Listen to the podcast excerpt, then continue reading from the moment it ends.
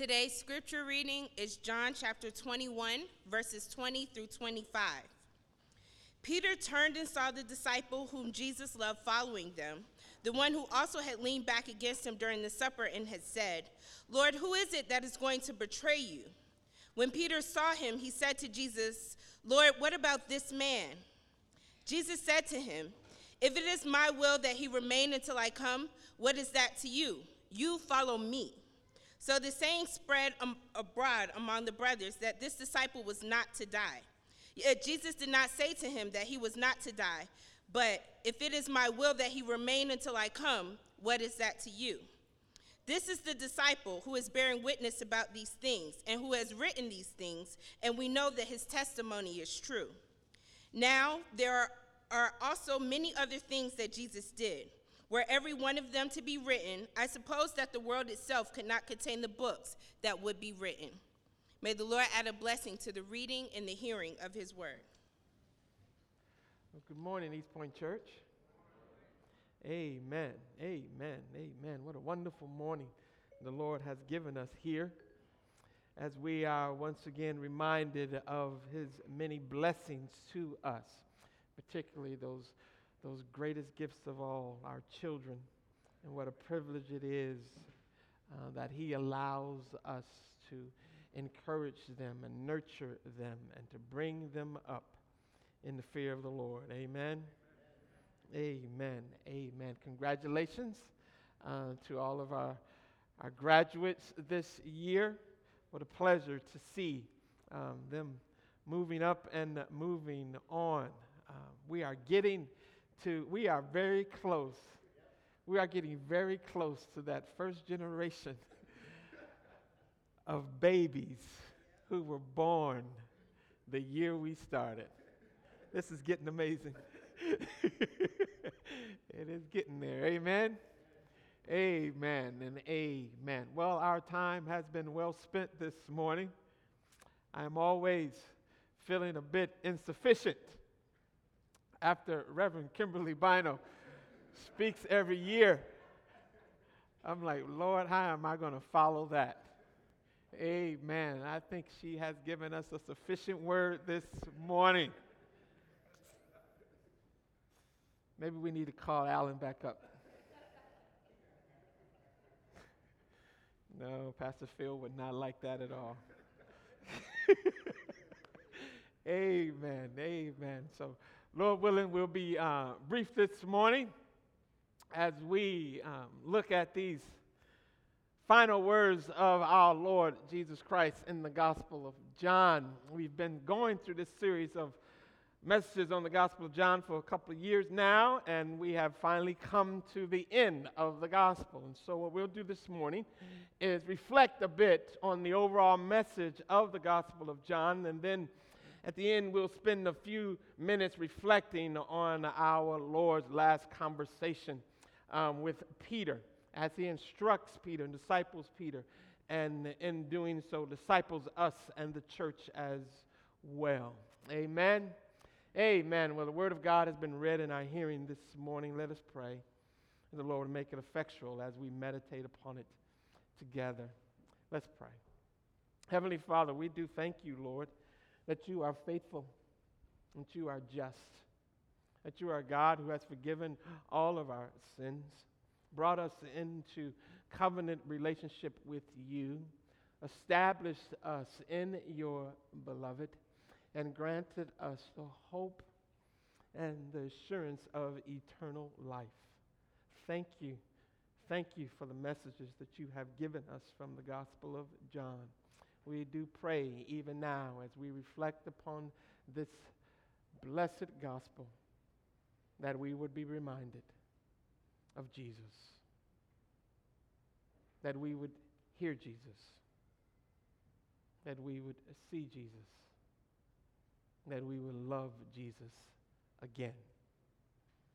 And again we pray in his name. Amen.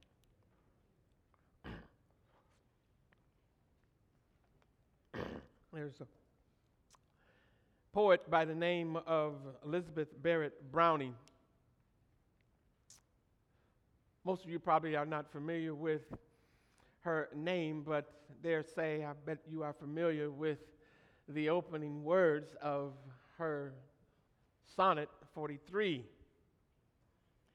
It reads, How do I love thee? Let me count the ways.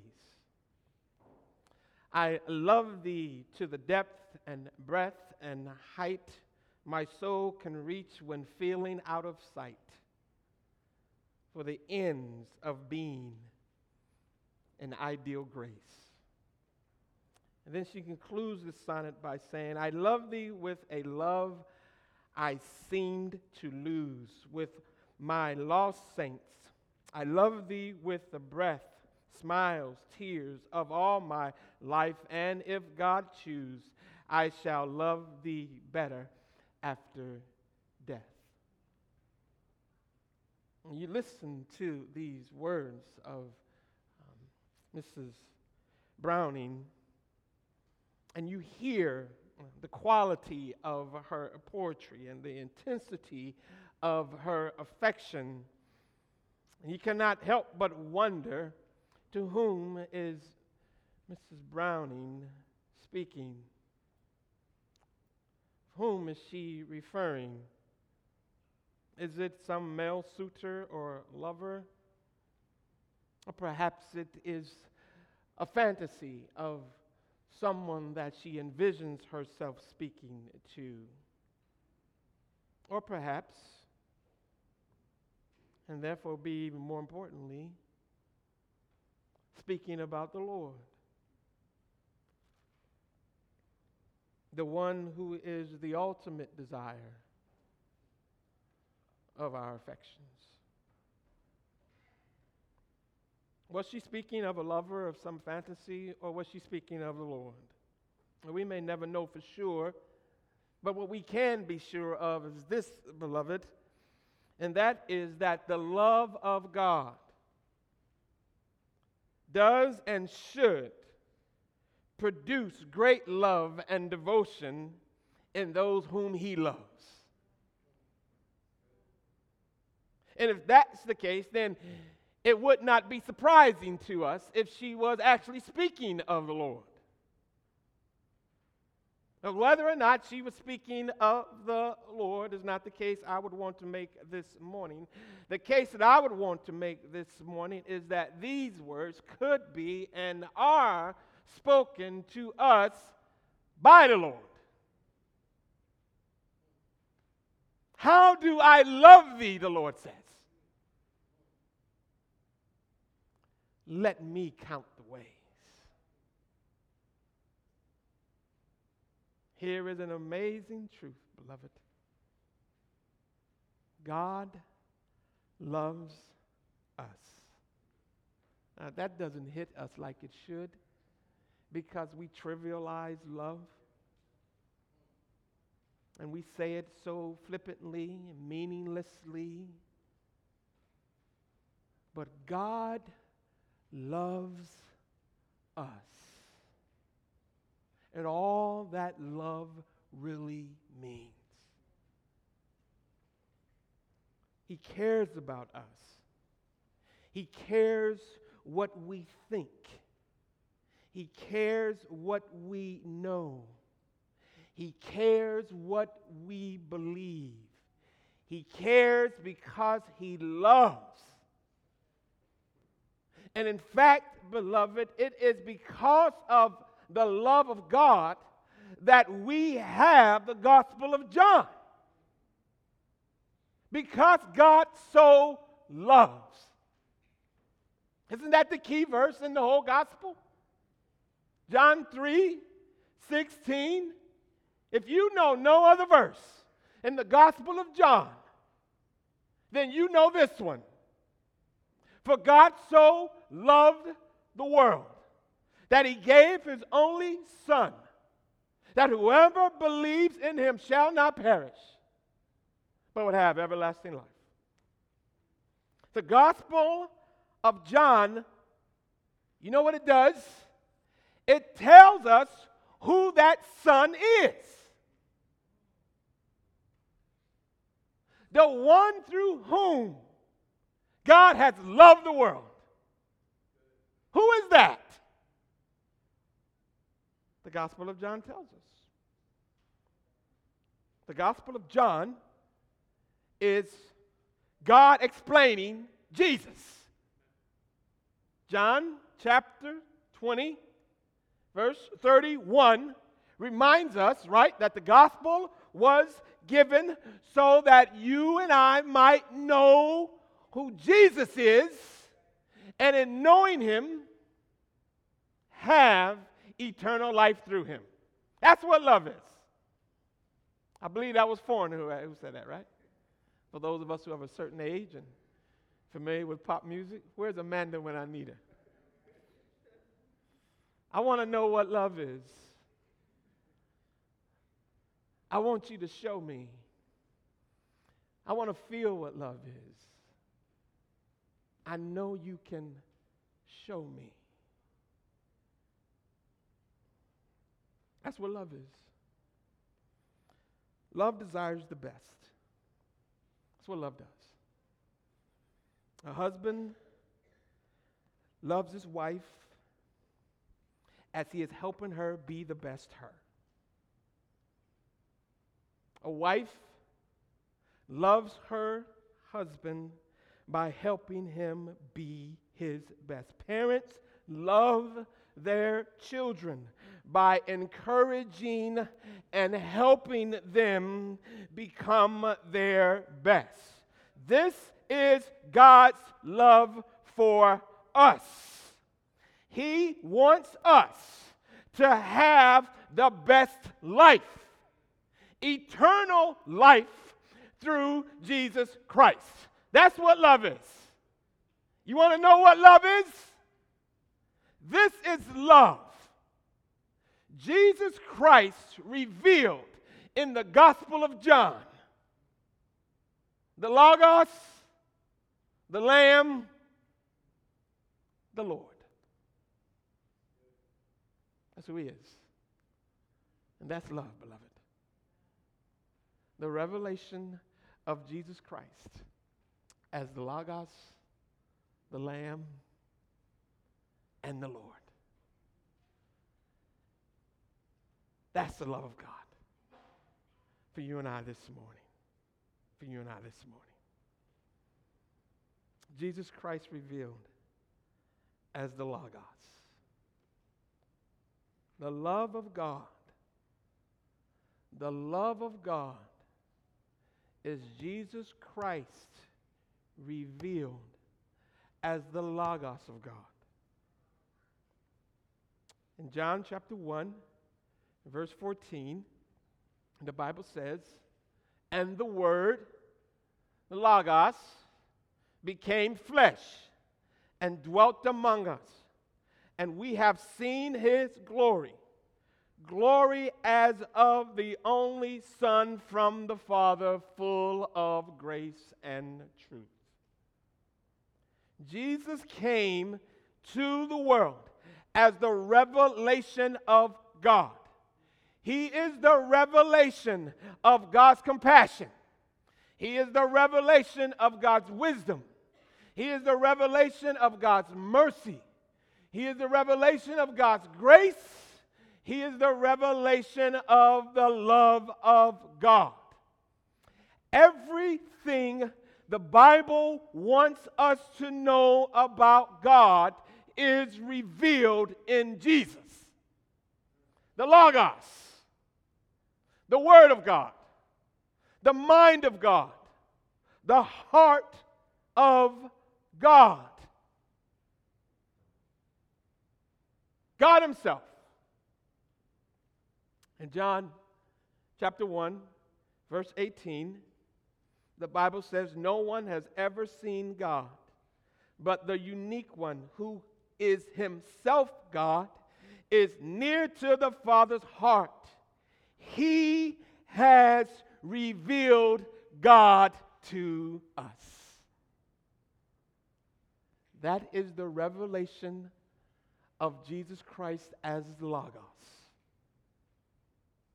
He reveals God to us. he reveals God to us. In John chapter 14, in verse 8, when Philip asks the question, Lord, show us the Father, and that will be enough for us. Jesus replied in John 14, and verse 9, Anyone who has seen me has seen the Father. I am the revelation. I am the revelation of God. I am the revelation of the Father. I am the Logos, the Logos of God. I keep saying Logos, beloved, but what is that? That's a cool word. Logos. People like to say it. They like to say it. people in the Bible teaching in Sunday school, they like to say the word logos because it's easy to say. Give people impression that you've been paying attention and that you can speak Greek. It's cool. It's cool. Logos. Well, what does it mean? What does it mean, beloved? In John chapter 1 and verse 4, the Bible says, the word, Logos, gave life to everything that was created. And his life brought light to everyone. Simply put, beloved, Logos is the word of life. The eternal life of God and that life has come to us. This is life. And if this is life, this is love. It's better life. It's the life of God. You want to love someone? Do you really want to love someone? Make their life better. How do you know? How do you know that that young man or that young woman is for you? Ask the question Does he or she make your life better? As the song reminded us, you can do bad all by yourself.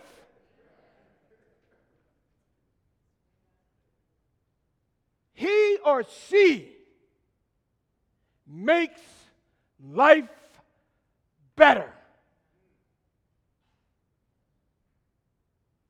That's what God does. That's the revelation of the Logos. That's what God did in sending Jesus Christ as the Logos. He sent him so that you and I would have better life. He revealed him as better life, better love. The Gospel of John says that's why Jesus came. In John 10, verse 10, Jesus himself said, I came that you might have what? Life. And not just any life, but better life, abundant life, because that's Logos. That's what love is. You want to know what love is? It's the Logos of God revealed through Jesus Christ coming to make your life better, to give you eternal life. That's what love is. God loves us unto eternal life. That's what love is. Jesus Christ revealed as the Logos. But he's also revealed as the Lamb.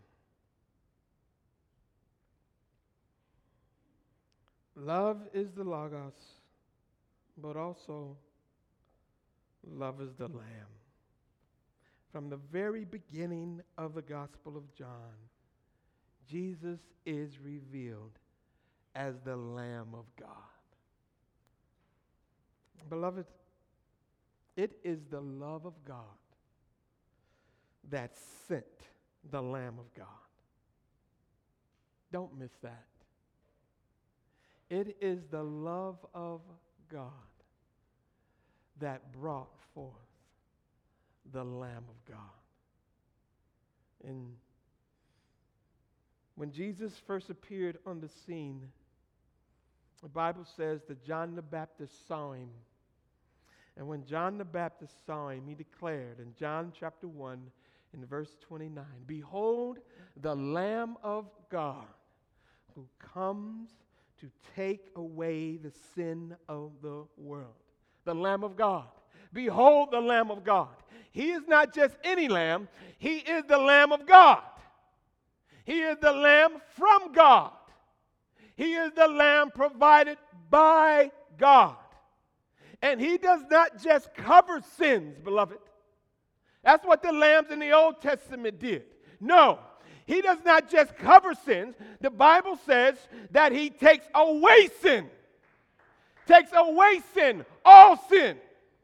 Now, we don't have time to dive into it this, this morning, but I wish I could just take some time and help you to unpack what I am confident that we have failed to grasp what it means for Christ to have taken away your sin. It is gone. Y'all, you don't believe it? And they don't believe it. You don't believe it because we don't live it. We don't live as if we are totally accepted by Jesus. We don't live as if all of our sins have been forgiven. We don't live free in Christ and let others do so also.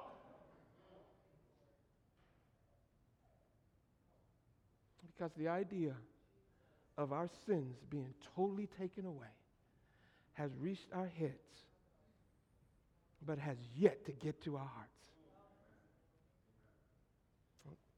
Pray it will someday. But this is the love of God for us that in the Lamb of God, He has taken away all your sin. He has taken away that which separated you from God. You do know that the separation between God and you was sin. That's what separated you from God. And all the lambs in the Old Testament did was cover that up for a moment. But the Lamb of God comes, and that which separated you is not now covered up. But that which separated us from God has totally been taken away. And so now the Bible says in Romans 8 and 37 that there is nothing that now separates you and I from the love of God in Christ Jesus. Gone. Gone. All of it. Gone. That's what love does. It reconciles. Love breaks down barriers. Love overcomes obstacles. Love tears down walls. Love takes away sin. That's what love does. That's what love is. And Jesus is the loving Lamb of God. The Lamb who willingly came. Who willingly came. The Lamb who willingly and graciously gave. The Lamb who gave his life for all the other lambs. The sacrifice who put an end to all sacrifices. You do know, beloved, that in the Old Testament, the high priest had to tie the lamb to the altar. Why? Why would you tie the lamb to the altar? You tie the lamb to the altar because the lamb didn't willingly go. And if you didn't tie him down, he was going to get up and run away. You know, they nailed Jesus to the cross. But as the old choir would say, it wasn't the nails that held him there. The ransom was high, and only he could pay the cost. It wasn't the nails that held him to the cross, it was love. Love held him there. And because he loved, beloved, he wasn't going anywhere. Jesus knew why he was there. He knew that he was the loving Lamb of God, laying down his life for us, come to take away our sin. Now, behold the Lamb, the precious Lamb of God. Why he loved us so, I shall never know. The precious, precious Lamb of God. You want to know what love is? That's love. That's the revelation of God in John. The love of God as the Logos. The love of God as the light. The love of God in Jesus as the Lord of love. This is who Jesus is. He is the Lord of love. He's revealed as the loving Lamb, but this is because he is the Lord of love. The life of Jesus in the Gospel of John is a life of love. And this is why he came. Again, John 3:16 tells us that for God so loved the world that he sent his son. His son was sent in love. He came as the Lord of love to lay down his life in love, to lead his people in love.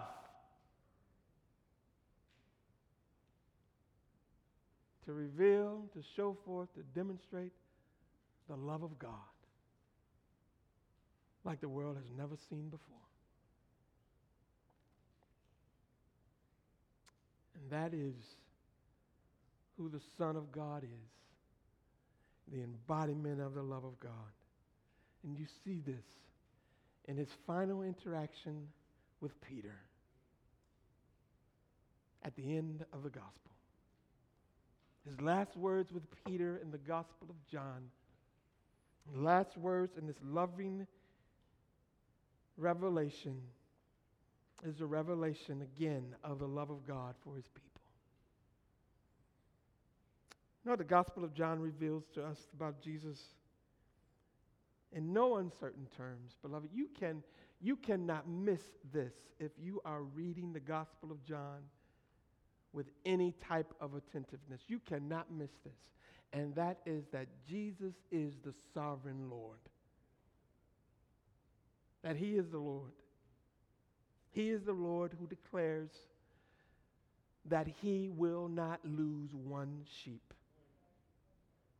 He is the sovereign Lord who declares that no one takes his life, but he lays his life down. He is the sovereign Lord who declares in John 6 and 35 that I am the bread of life, who declares in John 8 and 12 that I am the light of the world, who declares in John 10 and 11 that I am the good shepherd who declares in John 11 and 25 that I am the resurrection and the life, who declares in John 14 and 6 that I am the way, the truth, and the life, who declares in John 15 that I am the true vine. These are the declarations of Jesus. Who would dare make such statements?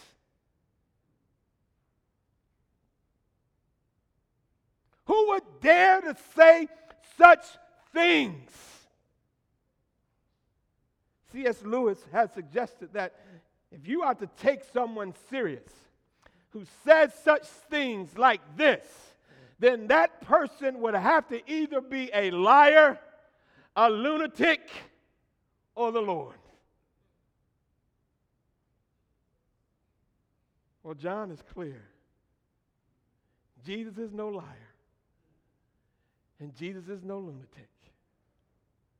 What the Gospel of John says is that Jesus is Lord, the Lord of love. And this is what we see as he comes to his last interaction with Peter here in this gospel. This last section appears to have been given to us in order to demonstrate Jesus' loving discipleship and discipline of his disciples. As you do realize, right, that in John chapter 20, in verses 30 and 31, it would seem like the Gospel of John had come to its conclusion, telling us why the book was written. But then we have chapter 21. And why is chapter 21 given to us? Because Jesus is going to demonstrate his loving discipline and discipleship of his disciples and reminding us of how he continues to disciple his people today. The Lord had saved Peter. This is the Lord who's going to speak to Peter. This is the Lord who is going to discipline Peter. This is the Lord who is going to disciple Peter. It is the Lord who had saved Peter. It is the Lord who had forgiven Peter. This is the Lord who had loved Peter. This is the Lord who continues to love his disciples now. It's the Lord who loves you. It's the Lord who saves you. It's the Lord who has forgiven you. This is the Lord who disciples you. He disciples you. The Lord disciples you. I know, I know, I know, I know. We like to disciple each other, and we call, you know, well, you know, disciple her. You need to disciple him. You need to disciple her. You need to disciple him. And I get it. But Jesus reminded Peter, I disciple John, and I disciple you. Don't get it twisted. It is the Lord who disciples his people. And so we see here, he is the one who disciples. He is the one who, who disciplines. He is the loving Lord who told Peter, after he had forgiven Peter, after he had welcomed Peter back into the fold in John 21 and verse 17, okay, now, Peter, you feed my sheep. Feed my sheep. Point my sheep, Peter, point my sheep to me. Feed them the words of life that they might see me. Point them to me, and I will disciple them. He is the same Lord, then, after he tells Peter to feed my sheep who then tells Peter, after Peter takes his eyes off Jesus and puts his eyes on John and says, Yeah, but what about him? Jesus says to Peter, Mind your own business. You follow me. I'll disciple John, and I'll disciple you. because He is the loving Lord. He is the loving Lord who loves. He is the loving Lord who leads. He loved Peter back into the fold. And now, then, he's leading Peter into paths of righteousness. That's what he does. But you know, Peter, Peter's like you, and Peter's like me. You know, Peter's like you, and Peter's like me. We're Peter. And when the Lord tells us to do something, immediately we want to know what he said to everybody else. Amen. Immediately, immediately as the Lord is leading us, we want to look around and see is he leading everybody else the same way?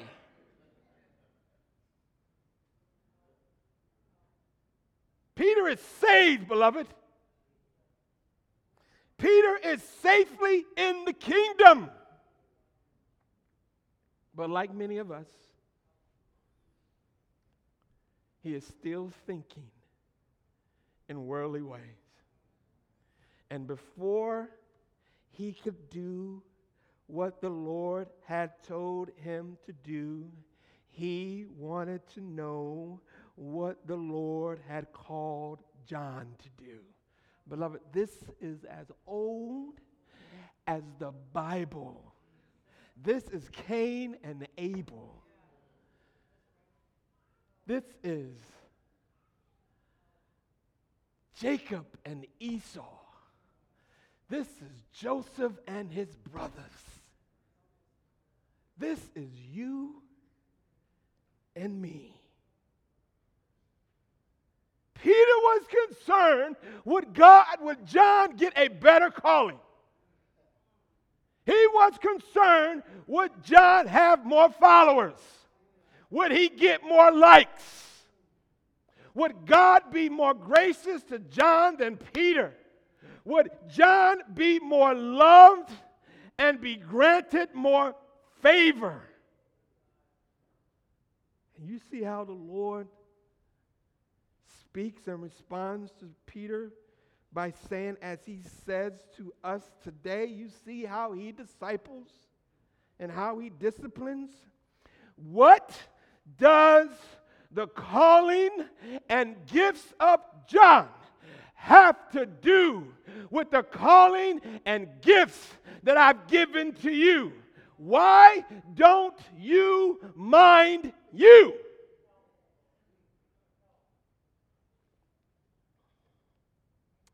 Why? Why? Why is it important, beloved? That is important because, and don't miss this, John won't have to answer for Peter. And Peter won't have to answer for John.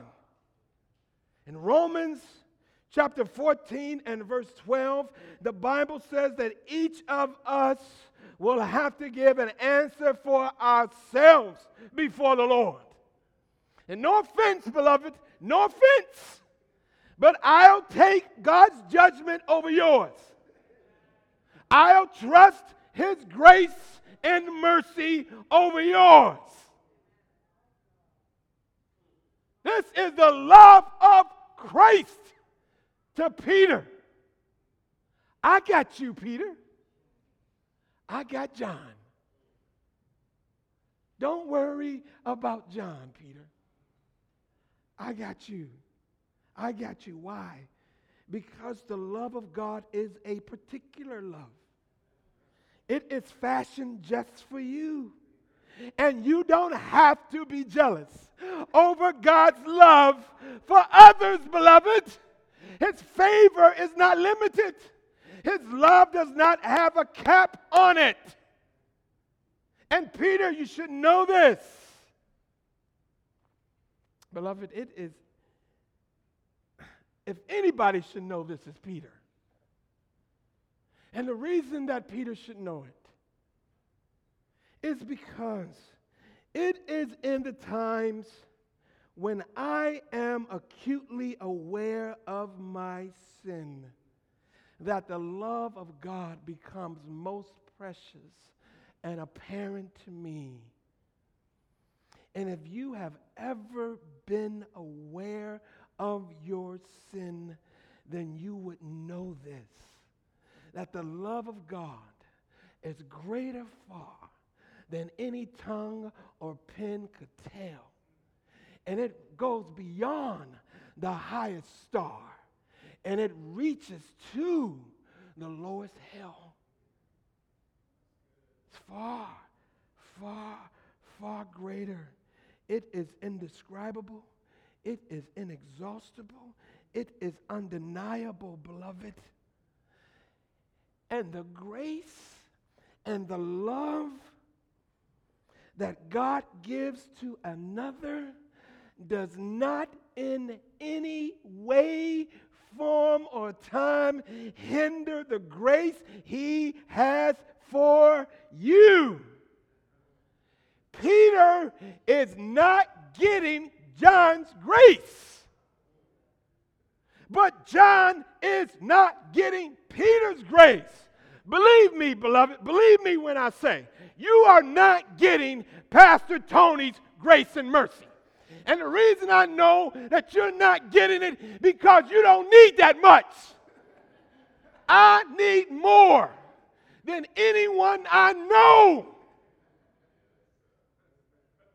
And that's why I'm not getting yours. It wouldn't be enough. You don't have to worry, Peter. You're not getting John's, you're getting yours. And you know what the Bible says? 2 Corinthians chapter 9 and verse 8? That you get the grace and mercy that is sufficient for you. That is enough for you. That is enough to help you. I think Peter needed to hear the song that we sing. And he giveth more grace as burdens grow greater. He sendeth more grace as burdens grow greater. It sendeth more strength as labors increase. To added afflictions, he added his mercy to multiply trials, his multiplied peace. That's what love does. That's what love does. It disciples us, it disciplines us, and it directs us to Jesus, where we find grace when grace is needed, where we find help when help is needed. Love gives forgiveness when forgiveness is needed. And this is why Jesus is the Lord of love. How do I love thee? He says. Let me count the ways. I loved you in life. I loved you in death. I loved you with my very last breath. I loved you to start. I'll love you to the end.